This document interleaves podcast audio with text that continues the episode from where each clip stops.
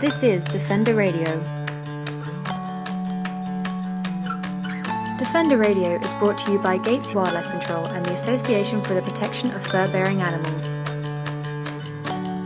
It's the week of August 17th, 2015, and this is Michael Howie welcoming you to episode 239 of Defender Radio. From Swift Fox reintroduction to the rehabilitation of orphan bear cubs, the Cochrane Ecological Institute and Cochrane Wildlife Reserve Society has done it all. Their resume of education, research, and protecting Alberta's biodiversity has given them a reliable and authoritative voice on all matters of wildlife policy and planning. But the government has ignored their pleas over a barbaric program that sees bear cubs killed rather than rehabilitated and without reliable data on how many bears there even are in the province at this point, it's becoming a dangerous standard. Lisa Dahlseide, Education Director at the Cochrane Ecological Institute, joined Defender Radio to talk about this ridiculous policy, the need for ongoing research in the province, and what people can do to help the wildlife of Alberta why don't we talk a bit about the Cochrane Ecological Institute? Because I, I, feel like the name doesn't really uh, explain what you folks do uh, uh at this center. So, what is the Cochrane Ecological Institute? What do you do on a day to day basis? All right. Well, it was it's established to protect and enhance biodiversity, and so we do that through taking in injured and orphaned wildlife, rehabilitating them for release we also do endangered species reintroduction with the swift fox, and uh, we weren't actively doing that at this time because of some of the legislation, but we had um, actively done that from uh, 1983 up until 1997 in Canada.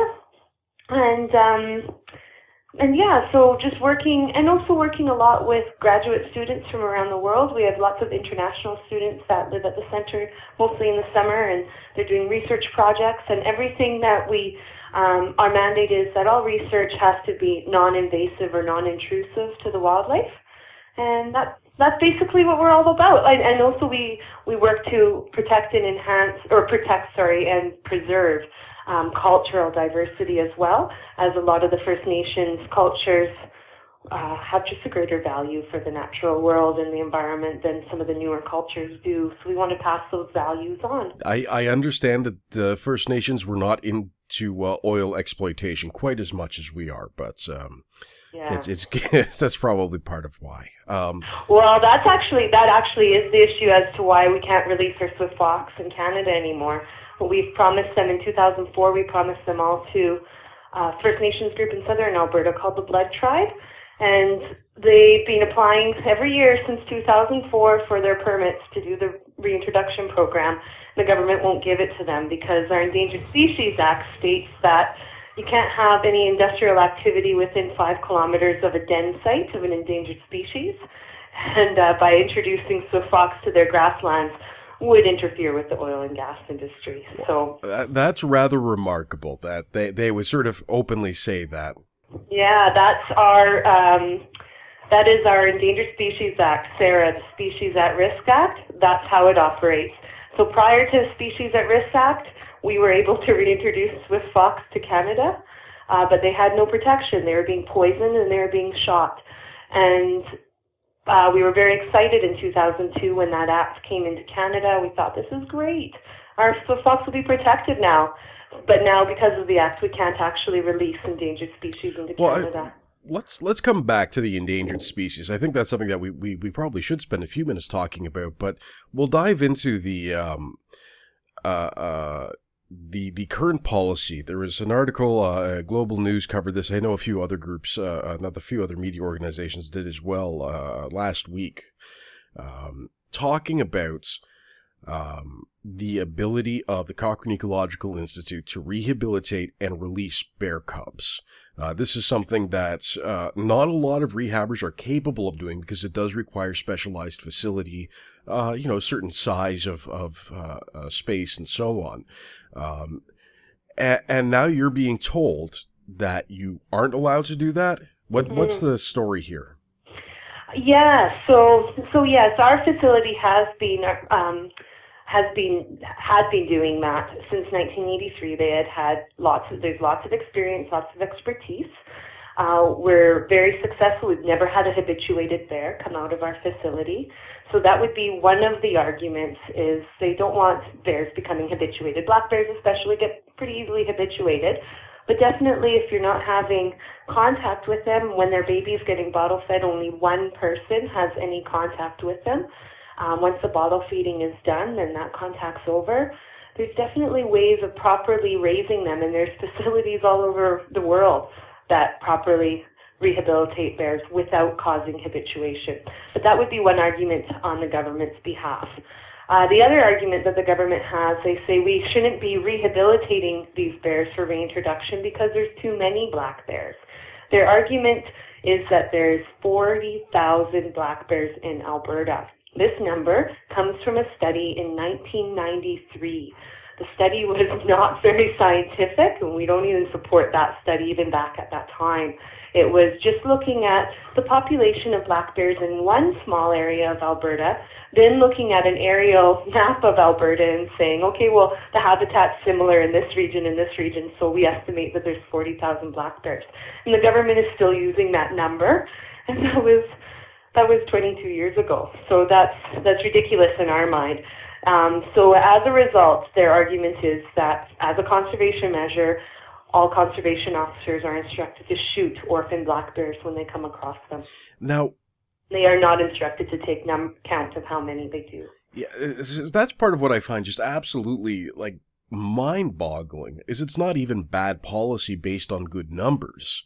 Mm-hmm. It, it, it's bad policy based on bad numbers. Now, why is the public not hearing this and storming the legislature? Uh, why is this not front page news every day of the week in Alberta? I, I don't know. I don't know. But we, we do do a lot of education programs. We go to schools, and I do teach about that.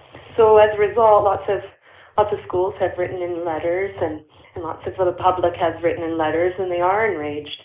But obviously, those letters haven't haven't resulted in much. It it may have resulted in us getting our, our charitable status pulled for lobbying the government, because that did just recently happen as well, and they have no actual reason for it except for only thought is for the lobbying. Um, they, I don't know, I don't know why the gov- the people aren't in more aren't up in arms, even with the wolf call. Like that's absolutely ridiculous. There's no reason for it. Why aren't people freaking out? I'm not sure maybe because they just feel like there's nothing that they can do. But possibly here in Alberta, there is something now because we do have a new government in place. They're still sort of trying to find their place as well, each of the candidates. But I think we might have some room to influence better policy here in Alberta. I'm hopeful. We would certainly hope so. Um, and, and, talking about the populations, this is something, and this will play into to more discussion about the Endangered Species Act, but uh, uh population dynamics uh, in ecology is looking at how many animals of a certain species there are in a certain space, and quite frequently it does rely on modeling. So that is to say, we know their range can be this much, and they do prefer this kind of habitat, so we can extrapolate that there could be this many animals. Now, as you said in Alberta, they did something similar, but it's also over 20 years old, and, and Alberta has changed a lot in 20 years. Um, definitely, definitely, and I'm not arguing that we're low on black bears. I, I, I've had plenty of black bear encounters in the wild. I know that there's a lot of black bears out there, but I don't think that we can be throwing out those numbers without some better science to back it up. And you know, even looking at those population dynamics, we we now are much more aware of the grizzly bear population. So they've been set on the list of threatened species. And even with that protection, so now they are under that protection of the Species at Risk Act.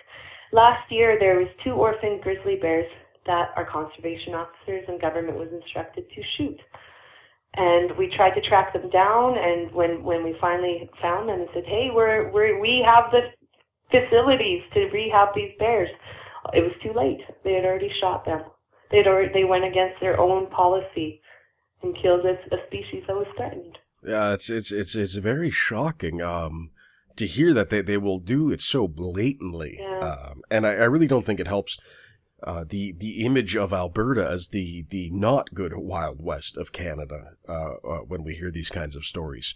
Now, one of the things I, I mentioned in my email to you uh, prior to this interview that's been coming up a lot in some of the the predator uh, interviews I've been doing is this concept of the magic number. Mm. Um, I can tell you already know what I'm talking about. yeah. So uh, frequently, you'll, you'll, you'll hear um, everyone from, from the trapping lobby that we deal with on a day to day basis to the government scientists who you're dealing with on a day to day basis uh, uh, pretty much just say, well, there are 10 bears and this, this, you know, this area can only handle eight. So if we get rid of three, we'll end up with a happy number. Um, and, you know, whams kazam, we are now killing X number of bears to solve some problem that may or may not exist. Mm-hmm. But what I'm hearing from people outside the government is that this very concept of a magic number is complete hogwash. I, is that what you're seeing as well? Well, I don't think it's total hogwash. I do think that there is some some backing to it, but I don't know like some of some of in some of the cases these magic numbers aren't like who knows what those numbers are and they're just coming up with numbers you can't just throw numbers out without some sort of actual proof to those numbers and a lot of the papers that i read that is trying to you look at the methodology of how they're getting to these numbers and that alone doesn't even have the scientific backing to it so i i don't understand um how how uh, these how this magic number is created. And, and in, in terms of endangered species, we have that COSEWIC has, has, has, has said that if there's less than 500 of a number, then they're endangered. And if there's more than 500, then they're okay. And so, for example, with Swift Fox, they did a really, the government did a really, like, not a very, in our eyes, not a very ethical um, um, method of trying to find out how many Swift Fox there was. They were doing capture and recapture. And if you look at their methodology and you do the numbers the way they said it was, it comes to there being 120 Swift Fox in Canada. But in their conclusion, they state there's just over 500. So they met they met that magic number, and so they they switched Swift Fox from being endangered to threatened because of this study that, to our, in our eyes, like we've read over and over again, doesn't make any sense. So there's that magic number coming into play in terms of conservation tools then that get applied to these animals. Well, and I think that's the other part that, that I find interesting. Uh, it, again, talking with uh, uh, Dr. Euan Ritchie in Australia, uh, where, uh, as you know, their ecosystem is is so sensitive because of invasive species and uh, overpopulation of other issues, and he was very adamant that it is so difficult for a government to make a policy decision to cull an animal. Uh, or to even in the case, and frankly, I'd consider the way that you're being told to handle black bears a cull in essence. Um, that you can't know what ramifications there will be in the ecosystem. You can take a guess, but you can't know with certainty. And that's where we're getting into the bigger problems. Uh, I mean, it's like the Simpsons episode with the, the bear tax you can't manage an ecosystem by trying to add or remove things that way. Um, no, definitely not. Definitely not.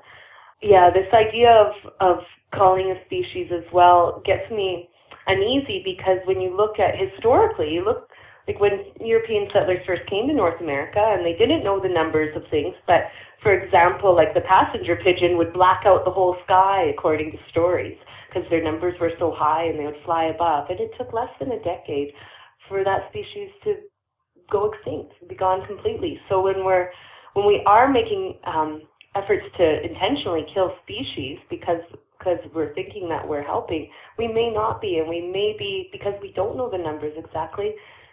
Something something could crash. Species could go extinct because of our conservation efforts. So so that is a problem. And I say conservation efforts as in controlling and culling these species. So yes, we we always have to be careful when we say the word conservation mm-hmm. these days because mm-hmm. it can mean so many things. Yeah. We'll be right back after these words from our sponsors. You're listening to Defender Radio. I am Brad Gates, owner of Gates Wildlife Control. Do you have raccoons or squirrels living in your attic? Did you know that the hole in your roof is letting water in? your insulation is being ruined, and they could be chewing on your electrical wiring, protect your biggest investment. We will come to your house and provide you with a no obligation free estimate. Please visit our website at gateswildlifecontrol.com or dial 416 750 9453.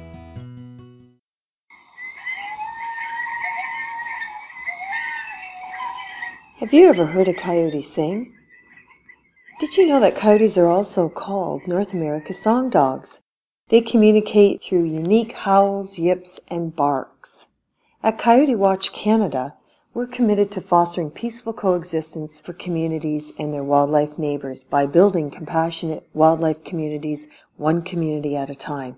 Please visit us at coyotewatchcanada.com for more information and tips about this amazing keystone species. Beaver dams help clean water, promote songbird diversity, encourage fish populations, and create better soil and a cleaner environment. Beavers are good for Canada. But will we be good to them?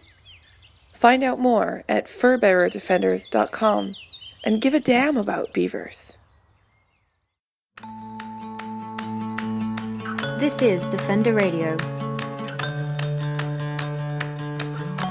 We're back with more from Lisa Dahlseide of the Cochrane Ecological Institute. Your position is as the Director of Education uh, at the uh, Institute. You were talking about dealing with schools and children on these matters. How do you express to them? I mean, we, we also do some in classroom work at the Fur Bears, and I've seen the, the program, and it's very much these are the animals in your neighborhood and how they work. But when you start getting into some of these bigger issues. So again, the very idea of the word conservation, and that's something, especially in uh, British Columbia this summer, has been a big, big, big topic. So how do you present the fact that, that there's good science and bad science, good policy and bad policy, and that the animals are kind of in the middle? Is is there a way you're able to communicate that to, to young people so they understand how controversial some of these issues are? Well, what I find, I don't know if I'm maybe the most effective communicator to these young people because I am very blunt and I do tell them what's happening, uh, which upsets them quite a bit in a lot of cases. But I, You're the big scary lady that comes in and scares children. well, I'm usually pretty fun, I think, and I bring in cool stuff, so maybe it compensates it. But but for example, when the question of bears comes up, and I and all my programs are inquiry based, so I might come in with a specific program and specific plan. But for example, recently I went into one class and the questions about bears just kept coming up, coming up, coming up. So the entire program was steered towards bears. I went in to talk about Swift Fox, and I didn't even talk about Swift Fox to that class because they were just so interested in the bear issue. And so I just flat out told them everything that I knew about it, and I answered their questions honestly. And even though these were young children, um, this was a mixed, uh, mixed mixed age range, but they most of them were around the age of ten, and they they understood. You know, they are smart.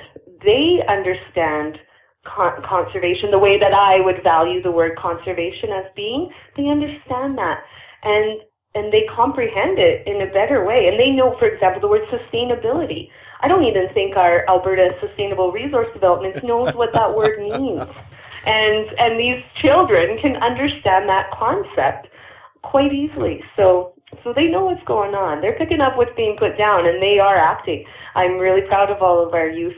They do take action. They write. They this this one particular class got a petition together. Now they only had about 100 names on that petition, but they got it together and they mailed it off with a whole envelope full of individual letters from each student. So so hope that makes a difference. Yeah, and I, uh, I I've covered an election that came down to 12 votes. So anytime someone says. Uh, my voice won't count. That's that's always what I go to. But when you were describing that, I got a picture of you standing in front of a group of school children saying, "All the bears are dying, and there's nothing we can do about it. But here's some ice cream." No, well, no, just just stating that there. Well, the fact is, we have a spring bear hunt. Who knows how to tell the difference between a female and male bear? Charlie Russell does, but he's about maybe one in maybe four or five people worldwide that can tell the difference between a male and a female bear from standing up in a in a perch in a tree at a baiting station. So there's a lot of female bears being killed. Now, those those hunters probably feel remorseful sincerely when a baby bear comes along because that baby isn't always traveling alongside the mom. Maybe it's just a, a few meters behind. Comes along, sees that situation, and th- those people feel the remorse, and they might they call the conservation officer. Those conservation officers come and shoot the bear, the baby bear. So like this is unbelievable that this is happening, and I think including the conservation officers, all those people understand that this is wrong. It, it's even if it was coming down to numbers, even if we did have the correct numbers, is that ethical to be shooting lots and lots of baby bears when that's just totally unnecessary? We're the only country in the entire world that advocates for that. There's a lot of countries with bears. We're not the only country with bears. We're the only country that has a policy to kill orphaned bears. That's unbelievable. In my mind, it's unbelievable. Stupid. Well, I did watch Mr. Harper smile after that last debate, and I'm really not surprised that he likes killing baby bears. yeah. But um, we'll avoid politics. well, and the people now, making I, the decision aren't people pulling the trigger. So it's easy for them to say, yeah. yeah. And then there's these conservation officers that go into this field because they're passionate about wildlife and the environment. And this is the mandate that they're given to do. It's unbelievable. Well and that's that's very much what we saw with Bryce Casavant in uh, british mm. columbia mm. this summer. And we're still waiting for resolution on that whole matter. Um, it, it still has not been officially decided. So I'm, I'm willing to bet they're waiting for a natural disaster and then they'll just quietly release that decision. Um, and, and i want to ask you and this is something I struggle with. I think this is something that m- many of us in this field, in this broad field of, uh, of wildlife advocacy and protection, struggle with. It is very much what you said. Even if we had the numbers, it's not ethical. So when we're dealing with a situation, and we'll use the orphan black bears, people will say, well, there's lots of black bears. Why do these two matter? And they say, because they're individual lives. There is no reason for them to die. And we have caused this situation. We should be responsible for ensuring a, a satisfactory resolution to it um, and apply a, a, an ethical stance on that. But then they turn around and say, well, you're just a bleeding heart. You're not looking at the science. And then we turn around and say, well, the science doesn't support it. Mm-hmm. And then they say, well, what about this? Uh, it, it's always the what about that or or this. Uh, yeah. Uh, there's, there's constantly sort of this this rebuttal to every good point that gets brought up. So I, I understand when you're dealing with children, they're they're much more sponge like, and they ask very uh, uh genuinely provoking questions mm-hmm. uh, to, in, because they simply want to know. But when we're dealing with adults, when we're dealing with politicians, how do we share that that that concept of like science and, and ethics and all of this go together? Mm. And each individual item has its own weight in this argument, but you can't simply dismiss one for the other or, or vice versa.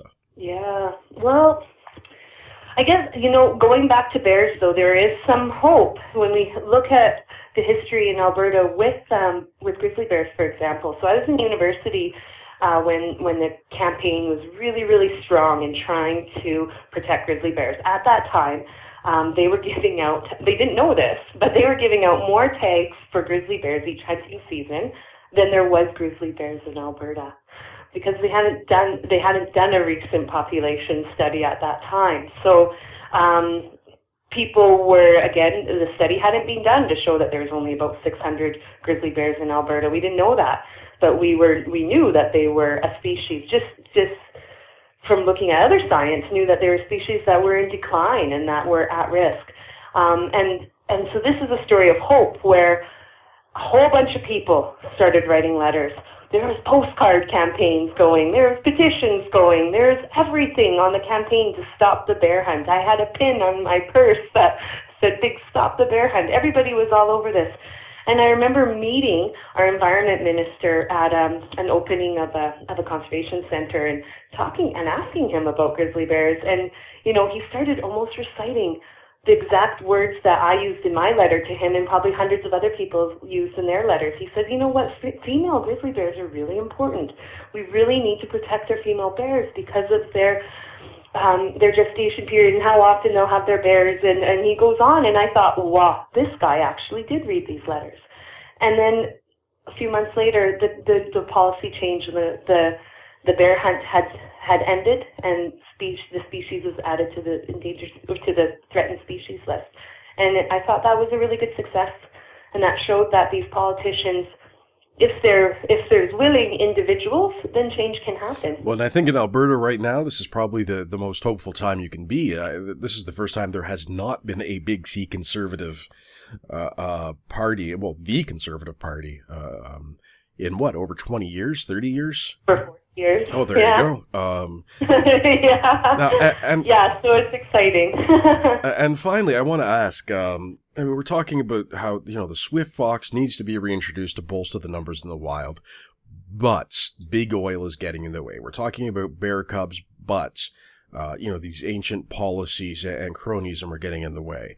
Um, what can people be doing? on a day to day basis. I mean, I, I look at the, the incredible work of the Cochrane Ecological Institute and then want to bang my head against the wall because uh, you guys should just be in charge. Really. You're doing the science. You have the advocacy. You have the hearts for it.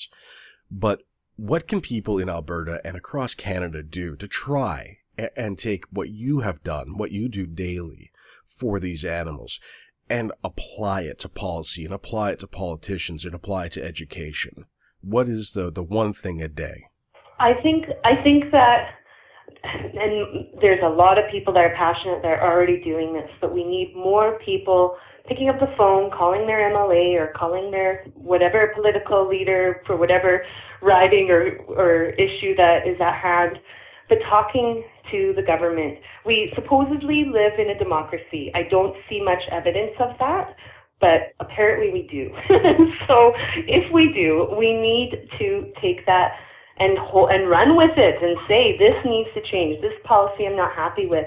And you know, you have the people like Carol Tracy. She works her heart out um, trying to create change, and she is extremely active in talking to the government and and uh, and creating awareness among the public. But we need more of those people because if we if we all rise up and we say this has to end, I think that I think that it can.